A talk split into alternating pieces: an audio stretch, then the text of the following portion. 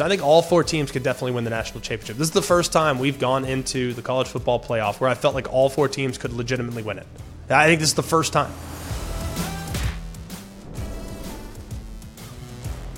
That's right. I really believe it. I think it's the best collection of playoff teams we've seen in the college football playoff era. There is not a weak link. There is not a team that is going to get blasted. I think all four teams, if they play well, are very capable of winning the national championship. Welcome to Always College Football. It is Friday, December 29th. A lot to be excited about. We have so many great games this weekend to look forward to. We've already had so many great bowl games that have been terrific. We will take some time, I promise you, those that have asked for it. We will break down some of the playoff games.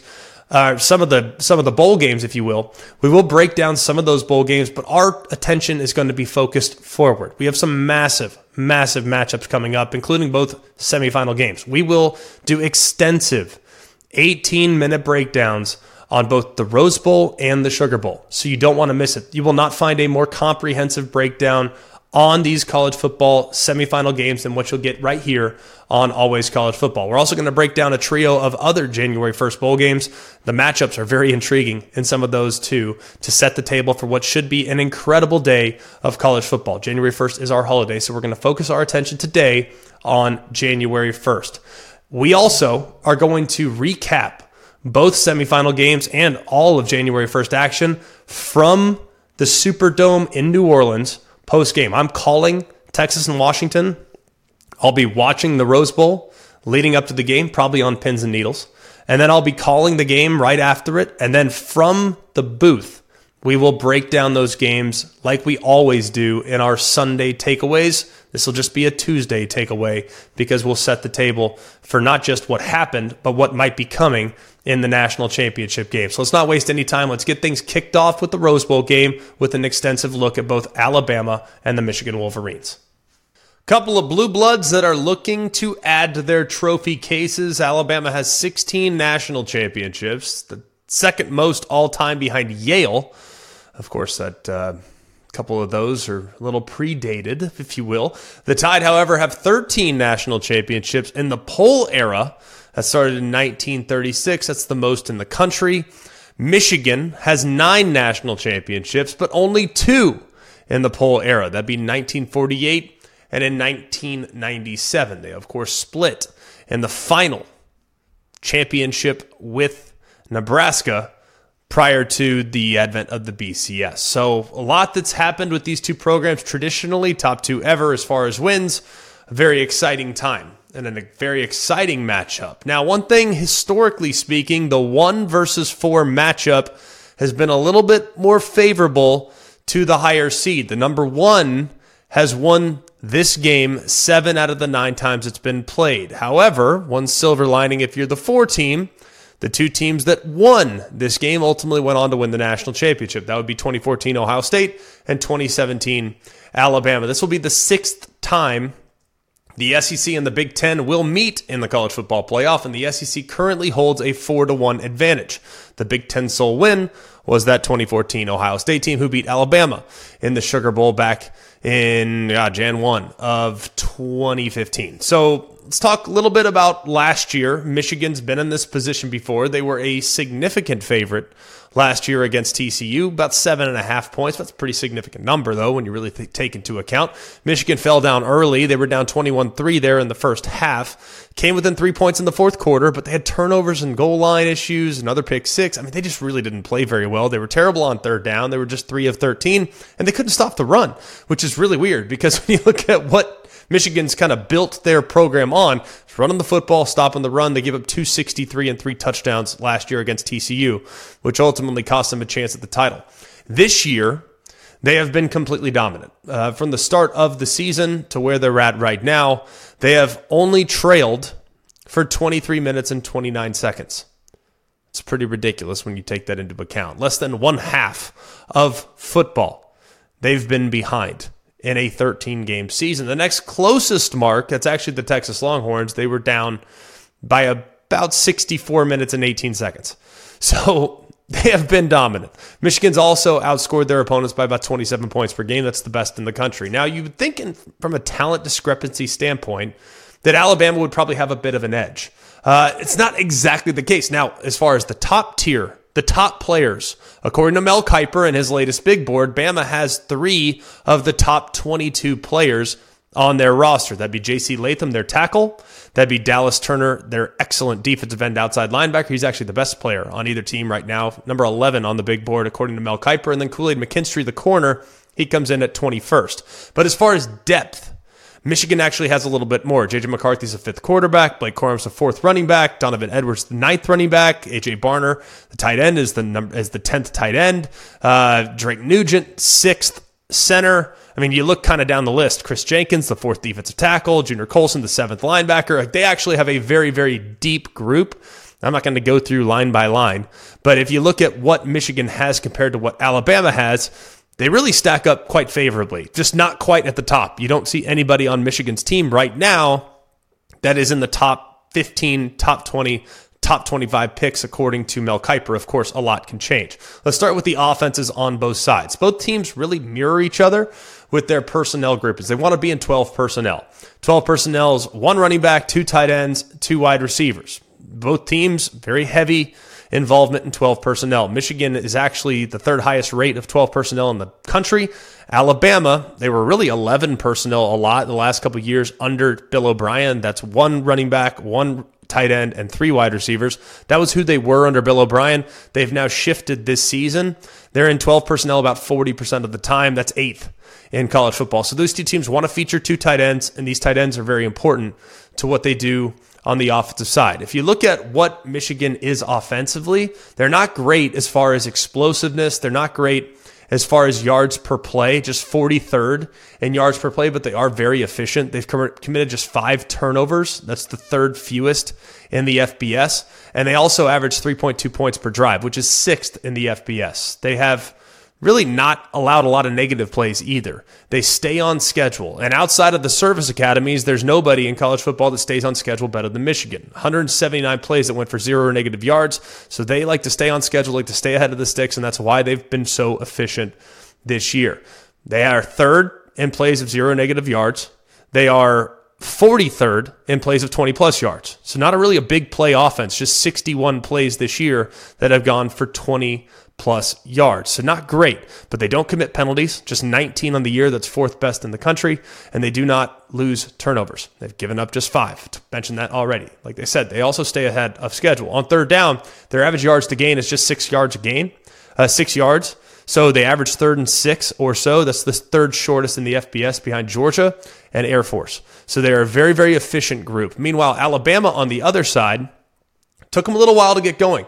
And if you guys missed any of our breakdowns, we did a team-by-team breakdown, an extensive team-by-team breakdown last week and the week before, documenting Michigan, documenting Bama, and one of their kind of going line by line their entire roster. So if you missed those, make sure you check them out. But Alabama's offense has really been a tale of two seasons. They were really not great, not very consistent in the first 8 weeks of the season, but really the last 5 games, they really took off. And in the first 8 games, they had just 2 games in which they went over 400 yards. That would be against Middle Tennessee, against Arkansas. But in the last 5, they went over 400 yards in 4 of the final 5 games. So they've done a really good job down the stretch of playing much better and doing a much better job of not being quite as boom or bust. They were a very big play-oriented offense. That's changed a little bit. They're a little more efficient. They're a little more willing to take the underneath. And I think Jaylen Milroe has upped his level of play considerably. We'll talk about him here in just a minute. Another thing to keep in mind in this game, field position could be very important. Michigan has been excellent this year with their starting field position. They average start is at the 35-yard line. That's the best in the FBS. So field position, a game that might be where points are at a premium. More on that in a minute, too. Field position might be very important. Third down, of course, huge in a game like this. And looking at Michigan's third down numbers, they're actually a little bit shocking. Thinking about what they are, thinking about who they are, they're really not very good on third downs of 6 or less. 3rd and 3 or less, they convert 61% of the time. That is 87th in the country. 3rd and 4 to 6, 31% conversion. That's 120th in the country. But when they get in 3rd and long, 3rd and 7+, they convert 44%, which is the best in college football. So it's kind of counterintuitive when you think about what Michigan is. You would think they'd be a really good third down team. They're really not. Actually, the worse they are as far as line to gain, the better they play, which is pretty crazy when you take that into account. All things considered, they convert about 47% of the time. They're 15th in the country, but they got to be better, obviously, on the short yardage. And when they are sitting there from 1 to 6, third down 1 to 6, they got to be better in this game. Alabama has been very good on third down all season long. They actually 14th in the FBS, but I said, tale of two seasons.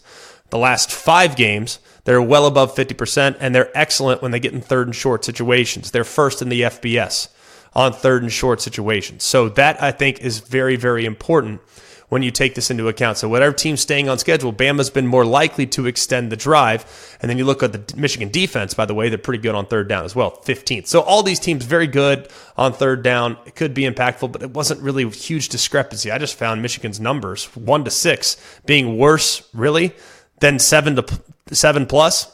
I didn't expect to see that. When diving into the numbers just a little bit, let's get to the quarterback matchup. J.J. McCarthy is 25-1 as the starting quarterback.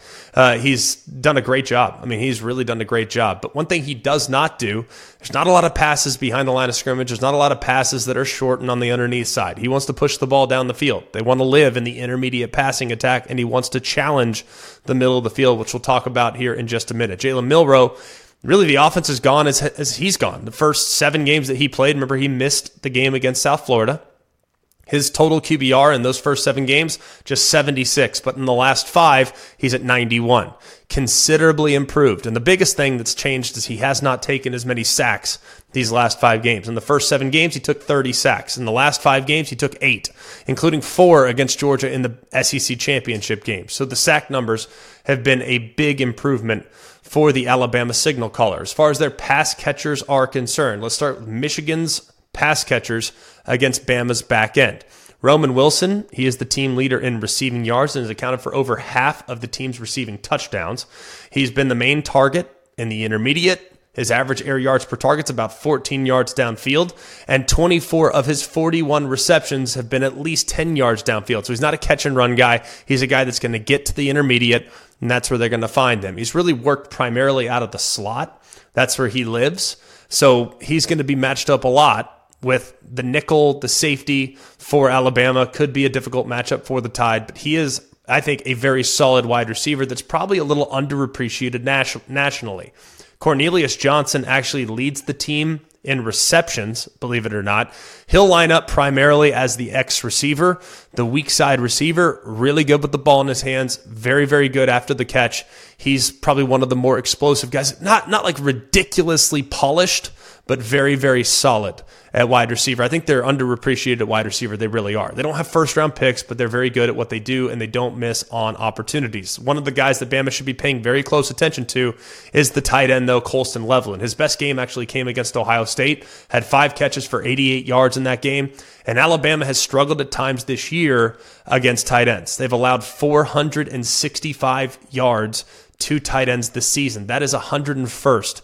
In the FBS. And the best tight end they saw this year is Jatavion Sanders. I know that we're talking about Brock Bowers, but Brock Bowers a little limited in the SEC championship game. But the last time they saw a guy that is fully healthy that's going to contribute as much to the passing game besides Brock Bowers was Jatavion Sanders. He went for 114 back in week 2. Brock Bowers had 5 for 53 in the SEC championship, but of course, a little banged up, not nearly at 100%. As far as Bama's back end is concerned, very strong in the secondary. Kool-Aid McKinstry has been solid all year. He had 1 bad game. That was against the Texas Longhorns. But since then, he has been excellent.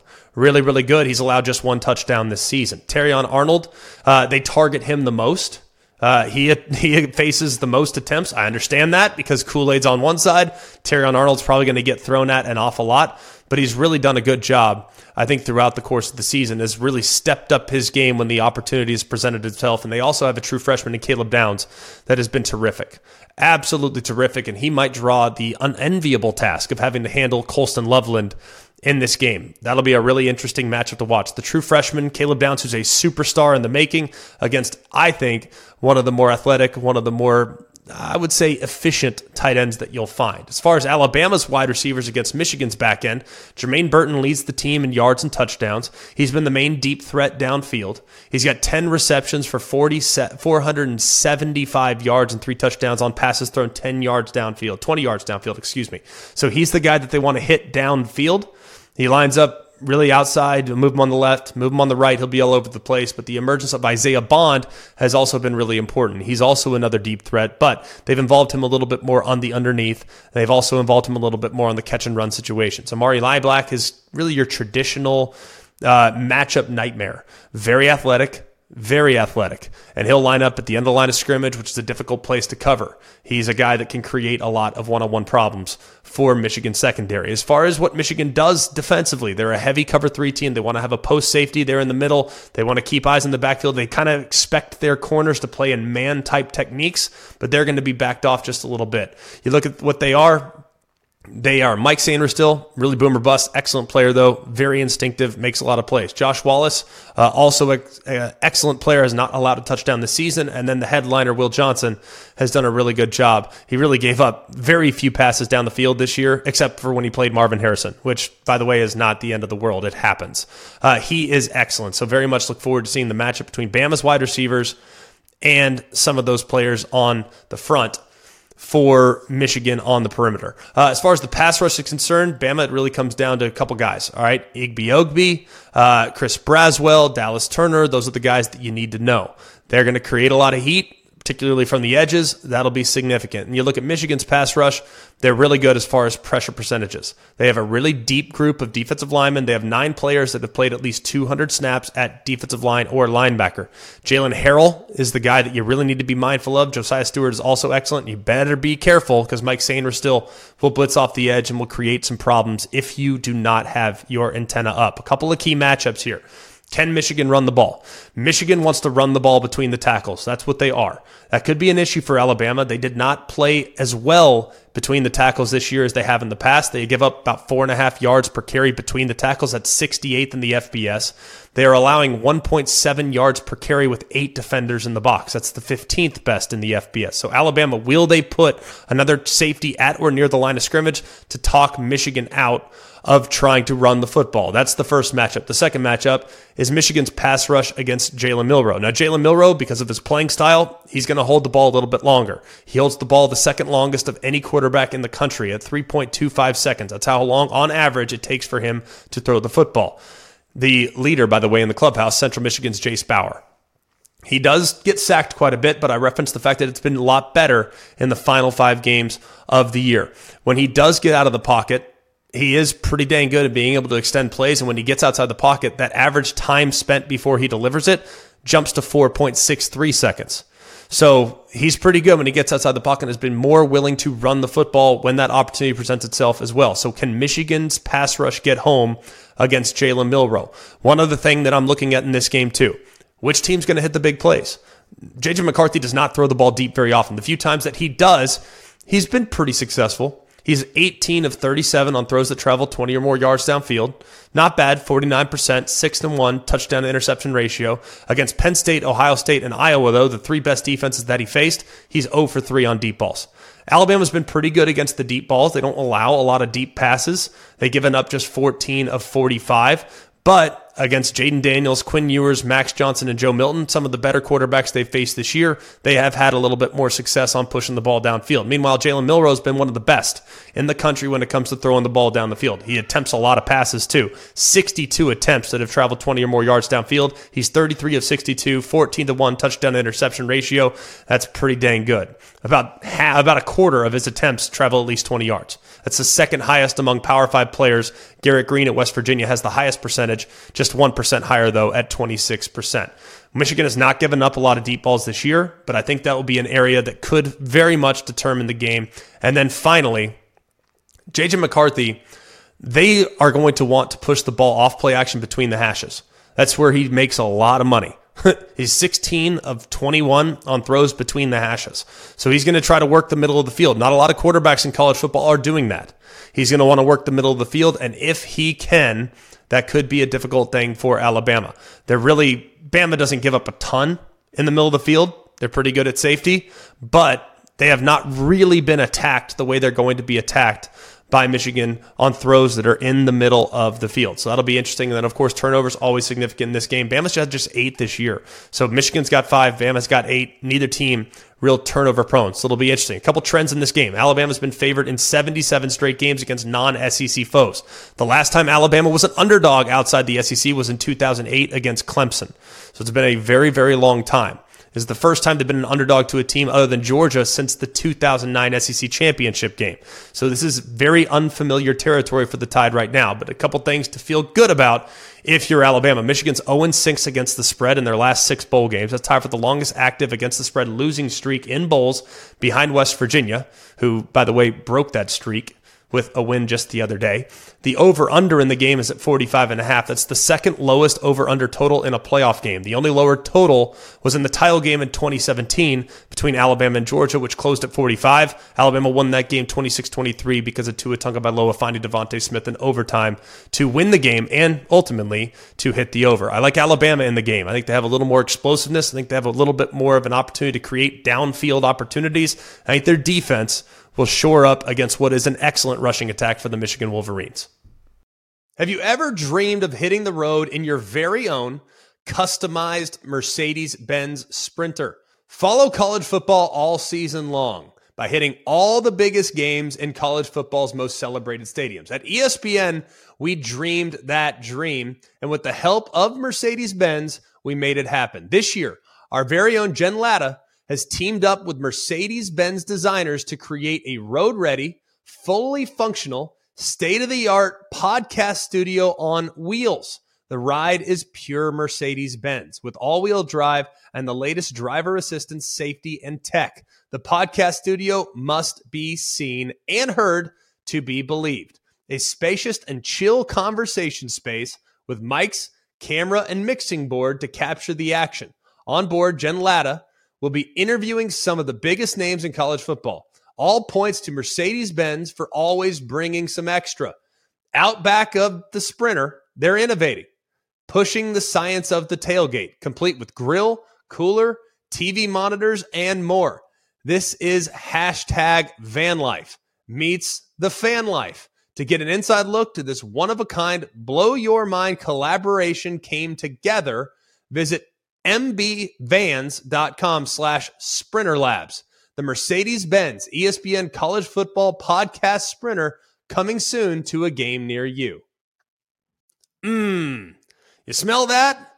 That's the scent of fresh turf and freshly cracked Dr. Pepper, which can only mean one thing. It's college football season. So block off your Saturdays and swipe a sweet Dr. Pepper from the mini fridge, because there's a new season of high kicks, long throws, and Fansville commercial breaks to carry you all the way to the West Coast games. That's right, the fans are back, and this year things are heating up. We're talking about hot takes, more heartbreak, more layers of face paint. Get ready to drink in all the drama this season with the help of the most delicious college football tradition there is, Dr. Pepper, the one fans deserve. Moving over to the Sugar Bowl. Now, historically, in the college football playoff semifinals, the 2-3 matchup has been very, very close. The 3 seed actually has a 5-4 record. Texas makes their college football playoff debut, and Washington, of course, is in for the second time. Now, I think when you look at kind of just how things are sorting out, it's pretty amazing how these teams match up. I mean, you look at the first matchup in the Rose Bowl between Michigan and Alabama, two teams that are really built from the same cloth. These two teams, especially on the defensive side, built very similarly. So this is a fantastic matchup, and I'll explain why here as we navigate throughout. They did play last year in the bowl game, and if you look at just how that thing figured out, Washington ultimately won the game, and Michael Penix, he didn't really do the things that he's done all season long, pushing the ball down the field, big plays, big plays, big plays. I mean, last year, he was all short, a lot of short throws kind of all throughout. It was not ideal. Not ideal with his performance on throws downfield. He was just 4 of 20 on throws that were 10-plus yards downfield. He also threw an interception. So last year's matchup, I do think there's application. I've watched it. I do not think it's really the same type of approach that we're going to see from Washington. So it'll be interesting to see just how different it is. Let's start with the quarterbacks in the matchup. Now, Michael Penix has been amazing. Absolutely amazing. He needs 282 passing yards to become the first FBS player since Patrick Mahomes in 15 and 16 with back-to-back seasons of 4,500 yards. And he's going up against a defense that has allowed five of its opponents to throw for 300+. That's the third most in the FBS. So we know if you're going to get yards against Texas, it's likely going to have to be through the air, and it does feel, at least at the moment, like Michael Penix is capable of probably putting together one of his best performances of the season. Remember, we're in a dome, too. They've played a bunch of games in weather. Dome setting there in New Orleans will make it a little bit easier on the quarterbacks. Quinn Ewers has also been excellent this season. He does a great job of getting the ball out on time. He does a great job of getting the ball out early. And as a result, they've really taken advantage of yards after catch. 61% of Quinn Ewers' 3,161 passing yards have actually been after the catch. That's the fifth highest rate among Power 5 quarterbacks with a minimum of 8 starts. Of course, because he had to miss a couple games. He's also been super efficient in the fourth quarter. Of course, as a quarterback, you're going to make your money in the fourth quarter. The best ones play great on third down, they play great in the red zone, and they play great in the fourth quarter of these football games. He's completed 39 of 47 passes for 566, 5-0 touchdown-interception ratio in the fourth quarter. That 98.8 QBR and 83% completion percentages, that's the best in fourth quarter marks by all FBS quarterbacks over the last 20 seasons. So it's pretty remarkable when you take that into account. At the running back spot, I think Washington is very underappreciated on the ground. Now, Dylan Johnson is one of just 6 Power 5 running backs with 1,100-plus yards and 1,400 rushing touchdowns this year. He's difficult to bring down. He runs angry. He runs physical. And he's really at his best outside the tackles. He averages 3.8 yards after first contact on those carries. That's the sixth most among the 56 qualified Power 5 players. So he, when he gets out against smaller personnel, he's going to make them feel it, and he's going to fall forward. And really, over the last 6 games, it's really when he's become a much bigger part of what they're trying to be offensively. 767 yards in the last 6 games. 9 touchdowns in the last 6 games. Oklahoma State's Ollie Gordon is the only FBS player with more rushing yards since Week 9 of the season. So he's accounted for a team-high 32% of Washington's scrimmage yards over that stretch. So he is a very underappreciated piece for the Washington offense. And if you look at the Texas offense, we know it's a group that wants to play action. It's a group that wants to really run the football, a group that wants to create balance with their looks. And I think they have a really good running back trio. That's right, trio.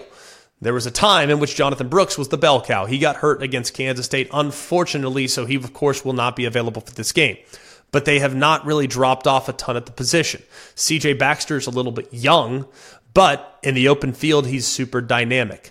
I think Jaden Blue is a guy that I didn't know a lot about coming into the season. I will fully admit, I feel like I know Texas pretty well. I knew nothing about Jaden Blue until I watched him play against Texas Tech in a couple games prior to that, and he has now taken off. He's got better top-end speed than I would imagine. He has a nice little hesitation step before he gets very decisive, so he has one move, but he uses it very well. And then Keelan Robinson, who had a very big game against Oklahoma State, he's kind of that Swiss Army knife, getting the ball in space. He's very, very quick. He's very athletic, and he's excellent when he gets outside on the perimeter in a one-on-one situation. So very good running backs on both sides of the ball for both Washington and for Texas. Also elite wide receiver play on both sides of the ball for both Washington and Texas. Rome Odunze and Jalen Polk, tandem that has gone for 1,000 yards. One of just 4 wide receiver tandems in the country that has gone for north of 1,000.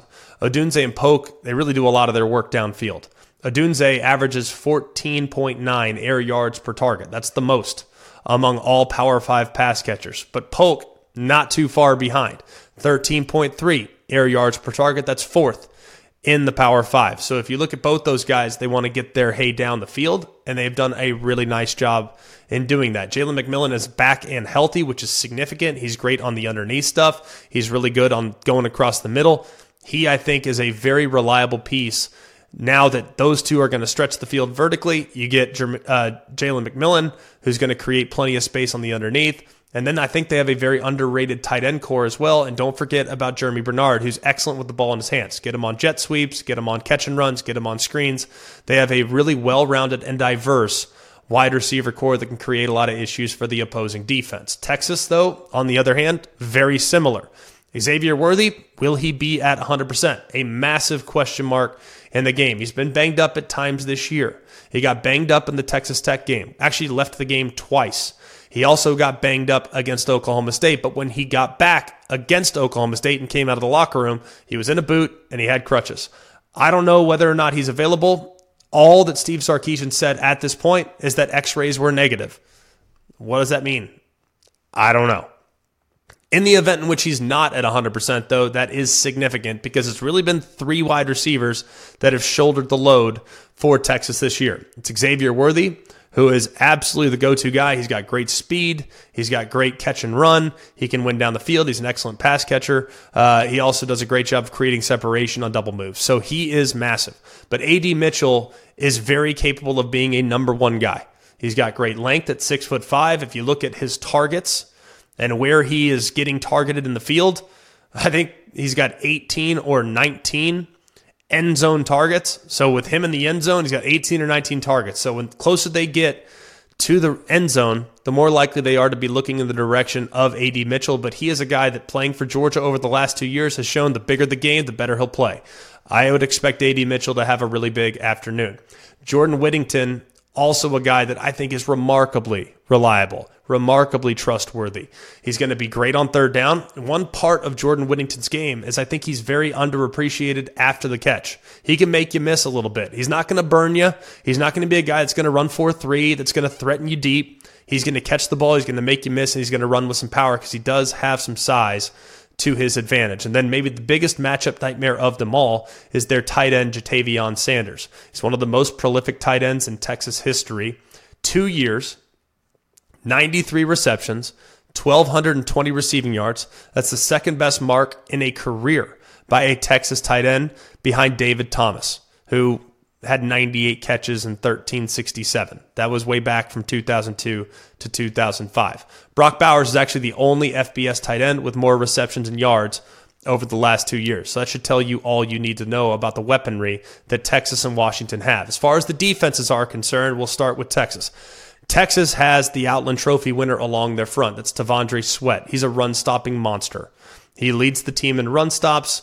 9% of the runs he faces, he stops at or behind the line of scrimmage. He can provide a bit of a pass rush inside, but he's just a big 360-pound beast that's going to walk your center back. And if you look at Washington center, Parker Brailsford's only 275 pounds. That is not a matchup that you want if you are Kalen DeBoer and Ryan Grubb, the offensive coordinator. So Tavondre Sweat, number 93, will be keeping a close eye on him. But the guy that I think can impact this game more is Byron Murphy. He can beat you with power. He can beat you with quickness. He's great on third down, and you can even kick him out the defensive end from time to time, too. He can play inside and out. Byron Murphy is a guy that would give me the most sleepless nights if I were preparing for this defensive front. And then underappreciated weapons on the edges.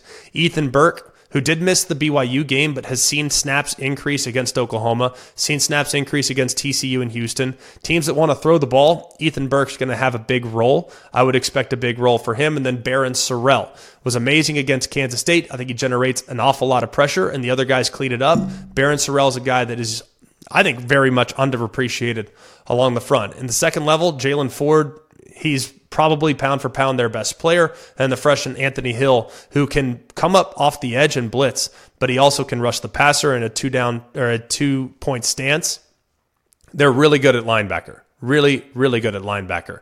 The back end is where I would have some concerns. The safeties in particular are an issue. They've rolled a bunch of guys in and out of the lineup, but the results have been for the most part mixed. Jaron Thompson, Crawford, Taff, Catalan, who's in the portal, all have at times really struggled. And then Derek Williams has been put in and has played quite a bit down the stretch. He's probably their best cover safety. He'll miss the first half of this football game because of a targeting foul that occurred in the Big 12 championship. So his absence will be something that we will document there early in the game, because if he's out, there could be a bit of a drop-off there at the safety spot as far as coverage is concerned. Now, Jaron Thompson's going to be the other guy that's going to get most of the load. He got beat up at times. a little bit of a liability in coverage in the back end. Against Houston in particular, you gave up 6 for 6 for 100 or for 81 yards and a touchdown. So need to be very careful in making sure he is not matched up in a one-on-one situation with this elite wide receiver corps. They do have an excellent nickel in Jade Barron. He's really good. Really good, really instinctive, excellent tackler, rarely misses tackles. He's a very confident player. He'll take some chances. He's not afraid to roll the dice, and most of the time, the dice rolls have been very profitable for the Texas secondary. On the perimeter, you'll have Terrence Brooks, really good cover guy. Has come on strong, has played better as the season's gone along. And then Malik Muhammad will be the other guy as well. Keep an eye on Ryan Watts, missed some time down the stretch. So if he's at 100%, will he be in the game? But those will be the three guys mostly that you'll see there for the Texas Longhorns. As far as Washington's defense is concerned, now the edge rotation is something that we'll be paying close attention to. The headliner is Braylon Trice. The sack numbers are not going to blow your mind. 41 tackles, 8.5 tackles for loss, 5 sacks, but the pressure numbers are another level. He had 51 pressures this year. He gets pressure about 1 out of 8 snaps, which is pretty decent. Not elite, but pretty decent. But I think the numbers don't reflect how capable he is. Then Zion Tupolu, Tupula Fatui. All right. He is their second best pass rusher, formerly known as, or I guess more appropriately known as ZTF. He is excellent. He has lost a little bit of weight, has had some injury, has had to deal with some personal family problems. He lost his father. So he's had a lot of things that he's had to deal with this year, but he has come on strong as the season's gone along. So keep an eye on him. And then one other name that you need to know, Zach Durfee. Now, Zach Durfee was ineligible all season long. The NCAA said that he couldn't do it. He had a prior transfer to a four-year school, but he now has been ruled eligible for this game. And according to people that are familiar with his skill set, he's a guy that could very much have a significant impact on this game. So that's the edges.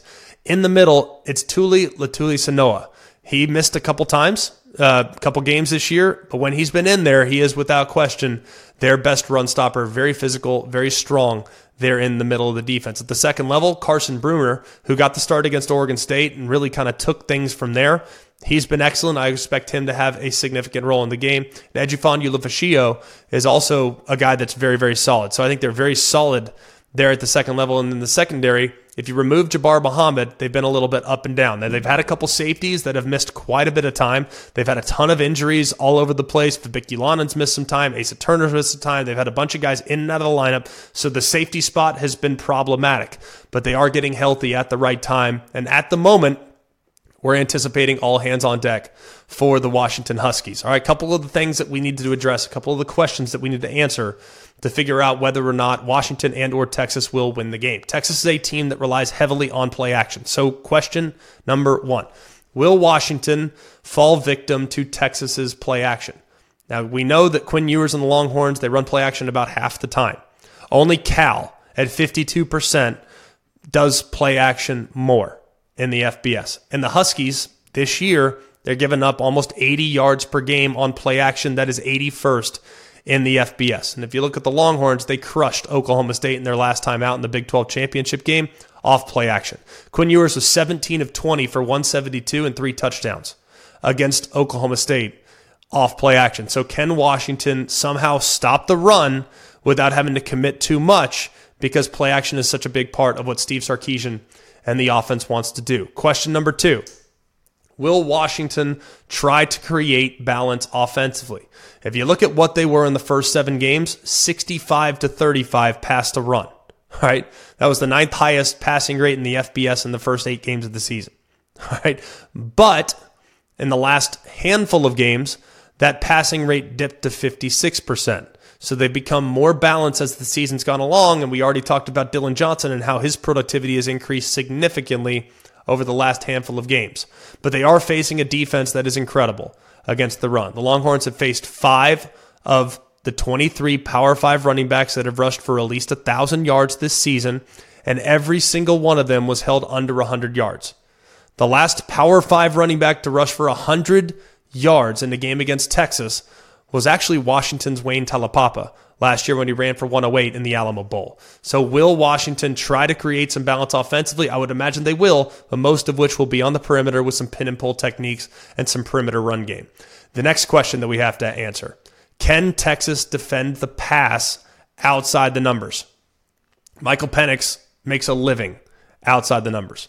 He's thrown 2,002 yards outside the numbers this year. He has 17 passing touchdowns outside the numbers. That's tied for second most in the FBS, trailing only Jaden Daniels, who, of course, won the Heisman Trophy. But Jaden Daniels only had 19 to Michael Penix's 17. Of course, he's the runner-up for a reason, but still, Penix was the real deal on throws that are outside the numbers in isolation types of situations. Now, Texas's defense has given up nearly 1,400 passing yards outside the numbers this year. That's the third most in the FBS. Only Vanderbilt and Sam Houston have allowed more.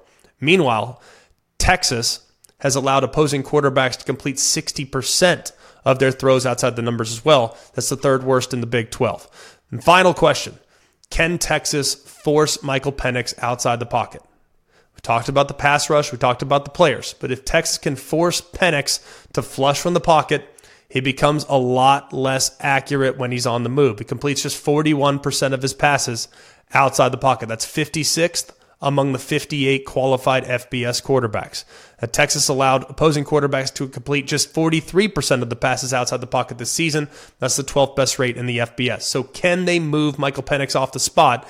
If they can, that would go a long way in helping Texas's defense, which has at times struggled against the pass, to slow down what is one of the most prolific passing attacks in the country. A couple trends in this game. Washington is 4-0 outright as an underdog under Kalen DeBoer. Kalen DeBoer is 6-2 outright and 7-1 against the spread in his career as an underdog, including his time at Fresno State. Washington is 4-0 outright and 3-0-1 against the spread against AP Top 10 teams against Kalen DeBoer. And Washington is 9-0 outright and 6-2-1 against the spread against ranked teams under Kalen DeBoer. And overs are 4-1 in Washington games this year against ranked teams. Texas games against ranked teams also. Those overs are 4-1. I'll be calling the game, so I will not make a pick, but I know it'll be a terrific matchup there in New Orleans. Every college football season, Goodyear knows the importance of winning on the road.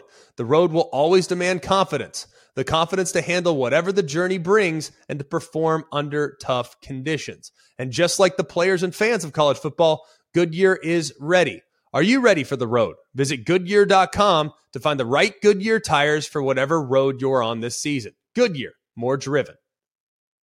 Introducing the AT&T 5G helmet, the world's first football helmet designed to level the playing field for deaf and hard of hearing players.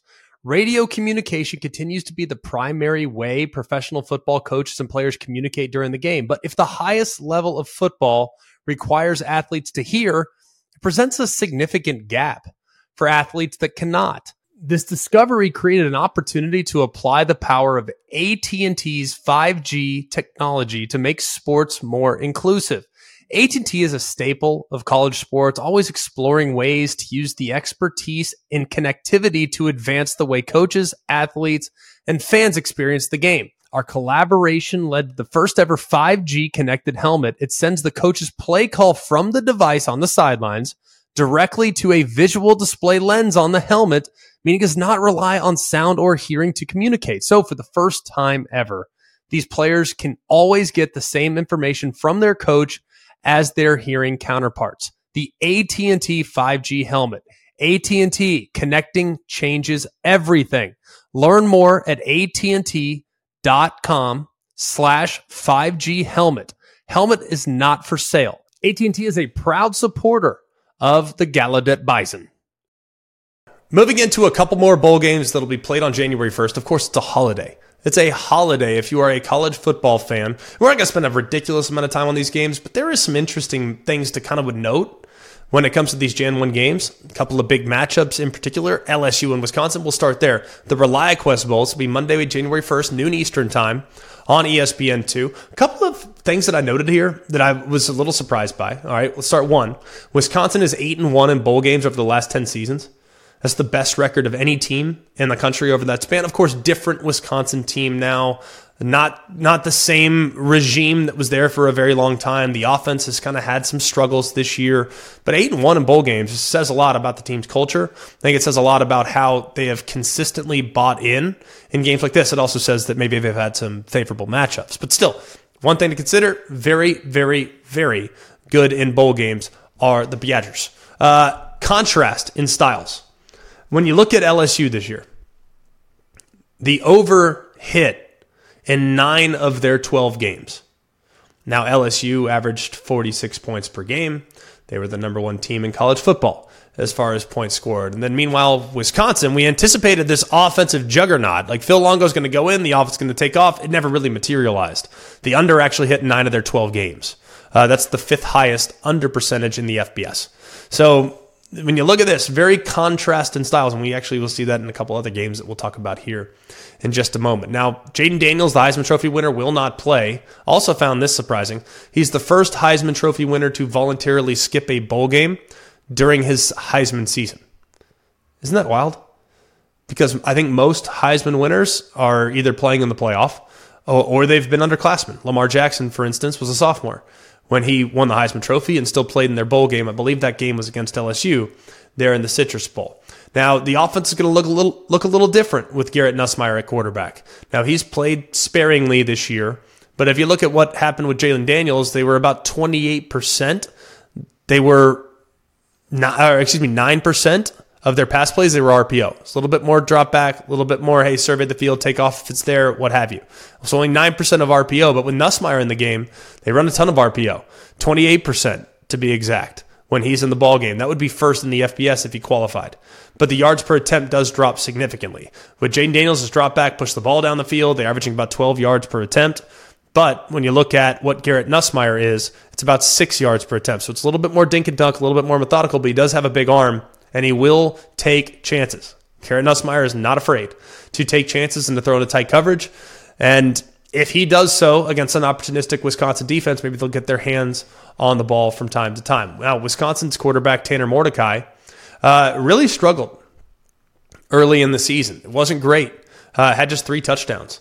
When you look at how things went prior to his hand surgery. And then he had his hand surgery. And he actually got better, which is kind of crazy. His QBR improved from 56.7 pre-surgery to 71.8 post-surgery. Now, as far as evaluating what happens in the event in which either one of these teams win, I don't know if there's a ton to take from it, but I think it will be interesting to watch the contrast in styles between LSU and Wisconsin there on January 1st. Now, the Verbo Fiesta Bowl, this will be Jan 1, Monday, 1 o'clock Eastern time. On ESPN, Oregon and Liberty. Now, Oregon is playing in their 4th Fiesta Bowl. They've won 2 of the previous 3 trips. Liberty is the first Conference USA school to play in a New Year's Six bowl game in the playoff era. And in the college football playoff era, group of 5 teams are actually 4-5 in New Year's Six games against the Power 5. I would have thought that number would be a little bit better, but I thought to maybe a couple of the other matchups, like Memphis lost big, Western Michigan lost big, a couple others, but obviously, Tulane beat SC. UCF famously beat Auburn. Houston, I believe, beat Florida State. So, I mean, those were a while back, but the G5 has played pretty well in these New Year's Six games against the Power 5. The problem is in this one, Liberty is a 17.5-point dog. So, winning the game outright feels rather unlikely. Liberty is 1-5 against AP-ranked opponents. Their lone win came in 2020 against Coastal Carolina. And ironically, their current head coach is Jamie Chadwell, who was on the sideline for that Coastal Carolina team. Now, both these teams can move the football. Both these teams can score. They are among the 6 FBS programs averaging at least 40 points per game and among the 5 averaging at least 500 yards per game. So, going to be pushing the ball down the field, going to be airing it out, going to be really high octane. It'll be a lot of challenges on the defense, that's for sure. Bo Nix is playing in the game. He wrote on his Instagram, quote, "One more game," and he's been responsible for 147 touchdowns in his career. That's the 6th most in the FBS history. He has 315 total yards shy of passing Timmy Chang as the 2nd most yards accounted for in FBS history. Timmy Chang had 16,910.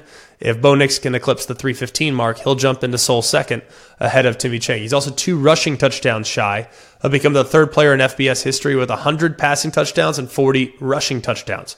The 2 that have done that prior to him, Central Michigan's Dan LeFevre and Ohio State's JT Barrett. On the other side, Caden Salter, who's a transfer from Tennessee, has had 4 games with at least 200 passing yards and 50 rushing yards. It's tied for the 5th most in the FBS. And that includes Conference USA Championship game when he threw for 319 and added another 165 on the ground. He's had 7 games where he's responsible for at least 4 touchdowns, trailing only Jaden Daniels and Caleb Williams. So Caden Salter, another excellent quarterback there going for the Liberty Flames. I like Oregon in the game. I think they are going to be a little ticked off. I think they're going to go out and I think they're going to handle their business. And to be honest with you, with all due respect to Liberty, I thought SMU should have received the New Year's Six Bowl invitation. The Cheez-It Citrus Bowl, this will be Monday, January 1st, 1 o'clock Eastern Time on ABC. Now, Steve Spurrier famously said, you can't spell citrus without UT. And a lot of Tennessee fans have taken that to heart and have been really upset with him connecting those dots. However, the Citrus Bowl has been really, really good for them. Tennessee is 4-1 all time in the Citrus Bowl. That's tied with Michigan and Georgia as the most wins in the bowl history. Now, these two teams, both Tennessee and Iowa, very different. Much like we just talked about a couple of moments ago with LSU and Wisconsin. These two teams could not be any more different. Tennessee averages snapping the ball every 21 seconds. That's the second fastest in the country. Iowa runs only 59 plays per game. That's the 5th fewest in the country. Now, Tennessee will be without their star running back Jalen Wright, who opted out of the bowl game and is declared for the NFL draft. He's the first Vols player with 1,000 rush yards in the season since Jalen Hurd did it 10 years ago in 2013. He went for 1,288 that year. So it's been a while since they've had a running back that was this productive, but he will not be available for the bowl game. Iowa has scored 30 points in a game just once this year. That was against Western Michigan. And the Hawkeyes' 10 consecutive games scoring 30 or fewer is the second longest active streak in the nation. It's tied for the second longest streak over the last 30 years. So Iowa is the only FBS team this season to record 10 wins and score less than 300 points. They're the only team to do it twice in the last 20 years. They also did it again in 2004. The big thing I'm watching in this game is I want to take a look at the new quarterback for the Tennessee Volunteers, Nico Iamalieva. All right? Nico Iamalieva. All right? Will he look the part? Joe Milton's out. Nico Iamalieva is in, and this might give us a glimpse into the future of what Tennessee might look like at the quarterback spot. He's big. He's tall. I've seen him throw in person prior to the game last year against Clemson. We called that Orange Bowl game. Watching him throw on the sidelines, he can rip it. But can he be accurate? Because Joe Milton can rip it too, but he was not always accurate. So I'll be watching very closely to see how Nico handles his first start and first real extended action as the quarterback for the Tennessee Volunteers. We decided to put together a couple of questions. Well, the guys did. I didn't put these together. I haven't even heard them yet. So we're going to get a little spur-of-the-moment reaction on what the outcomes of some of these games might mean. So, guys, kick it off. Where are we going? All right, we're going to start with Michigan. What would it mean for them to win? If Michigan beats Alabama, will their passing offense be able to keep up with Texas or Washington in the national championship? Well, First of all, I think it's difficult right now to envision them be just altering who they are. And you look at what Texas is, for example. If Texas is victorious, if Washington's victorious, to beat Washington, you feel like you got to score a bunch of points. It just feels that way. That's just the way they're built. They're going to be in a dome, not just in the Sugar Bowl, but also in the NRG Stadium when they tee it up in Houston in the event in which they get there. So to beat either one of those two teams, it does feel like you're going to have to fill it up on the scoreboard. But I actually do think this offense is more equipped to throw the ball than people think. If you watch J.J. McCarthy, now I do think there's some rumors that he was a little banged up down the stretch. He wasn't at 100%. If, in fact, that was true, then he's now had three and a half, 4 weeks to get healthy, to continue to develop that chemistry with the wide receiver core that I think is really underappreciated. I don't think they have a game-changing, Megatron type of receiver, all right? That's okay. You can live without that. But what they have are guys that are in the right place where they need to be, when they need to be there, and they're capable of making contested catches when the opportunity presents itself. And I also think Colston Loveland and A.J. Barner, frankly, both tight ends, are very capable of being huge factors in the passing game. We've already seen a million times what Donovan Edwards can do, what Blake Corum can do when they're utilized in the passing game as well. So I think Michigan, there's more in the tank than people realize with how they can potentially open it up through the air, but they're not going to abandon who they are. If they get to the national championship, it's going to be because their offensive line, their defensive front seven, they turn people over, and they made plays when they were there to be made on defense and in the run game. So I don't think they're going to abandon who they are. But at the same time, I do think there's probably more in the tank than people realize when it comes to them throwing the football. All right, I got one here. What if Nick Saban wins another national championship? What does that mean for his future? Well, I think a lot of people are wondering, and it's almost annually, you get the question, all right, is Nick Saban close to the end? Is he close to the end? I know I get it all the time. And I've said it, same thing right now to friends, on the record, off the record. I'll say the same thing to you guys. I really don't envision a scenario where he is going to be fulfilled doing anything but coaching football. I think he loves it. I think he embraces the grind. I think he also, too, looks at his current roster. And in the event in which they win it this year, he looks at his current roster, and there are a lot of guys that are playing pivotal roles on this offense and on this defense that'll be back next year. Now, they'll have to replace some key pieces, but the foundation of this unit is young, and the nucleus of this team is young. So I think even in the event in which he wins it this year, I think he knows he's going to be well-positioned next year, especially moving to a 12-team playoff, to potentially win it again. So I don't get the sense that he's shutting it down anytime soon. A lot of people wonder, a lot of people question, a lot of people have kind of circulated rumors. I don't see it, but anything's possible because I don't think he'll be the type that's going to say, yeah, you know, I want to, this is my last year and do a victory lap. No, I think it's going to be an abrupt decision. Hey, I'm done, and he's going to walk away. But I think knowing how young this team is and knowing that this team could be better next year than they were this year, it'd be a hard thing to walk away from. All right, let's talk about the Huskies for a second. If Washington were to beat Texas, do you think they can handle back-to-back physical games when they tee it up against either Alabama or Michigan in the national championship? Well, the thing about Washington is they've been doubted all year long. And another thing that I don't think people realize about Washington is they have 7 players that'll be drafted in the top 100 picks. I've had people come up to me and say, well, man, Washington, they're so much like TCU. I'm like, no, hang on a second. Just because they throw it all over the yard, just because they have, you know, a great passing attack, they're nothing. Their roster is significantly better than what TCU had last year. Significantly better. And they're better at in more important spots. Like they have a couple of tackles that will both get drafted in the first 3 rounds. They have, I think, a running back that has a chance to work his way into the top 100. I think Michael Penix has a chance to be a first-round pick. Max Duggan, love him, great player, 7th-round pick. All right, Penix is much better than Max Duggan.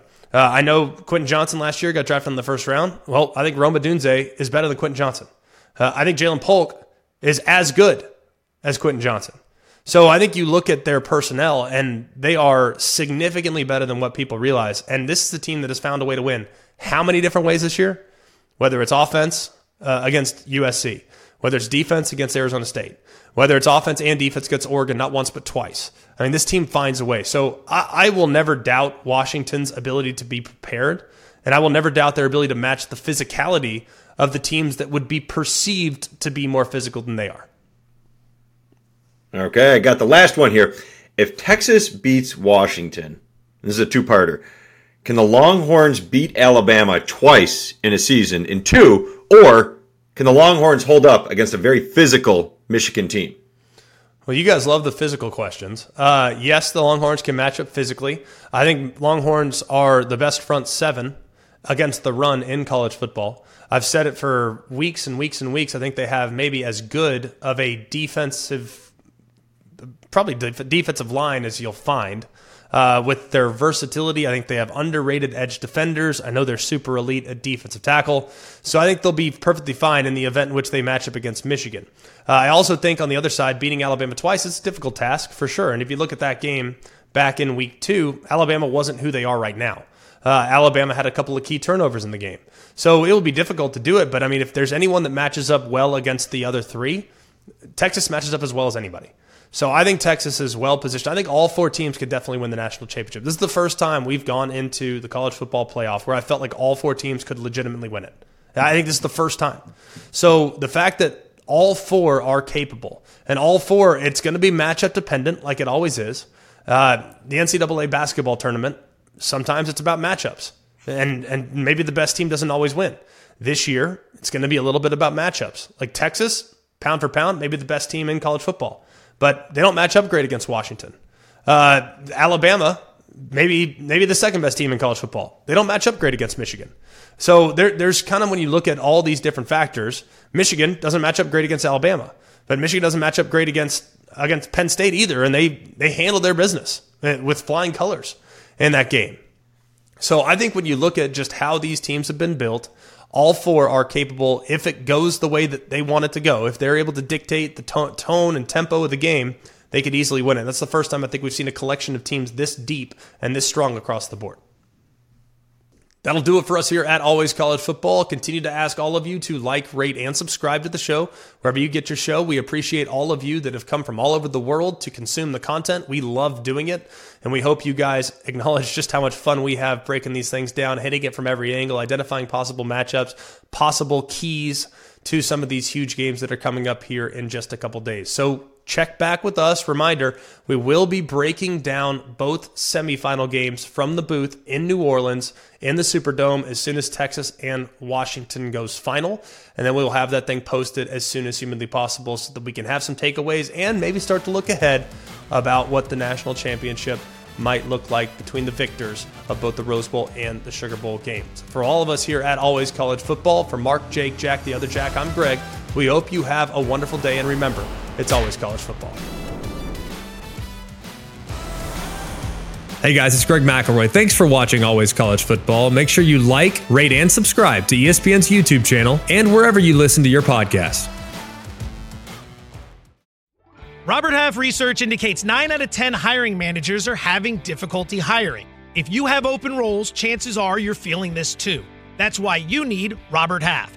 Our specialized recruiting professionals engage with our proprietary AI to connect businesses of all sizes with highly skilled talent in finance and accounting, technology, marketing and creative, legal, and administrative and customer support. At Robert Half, we know talent. Visit roberthalf.com today.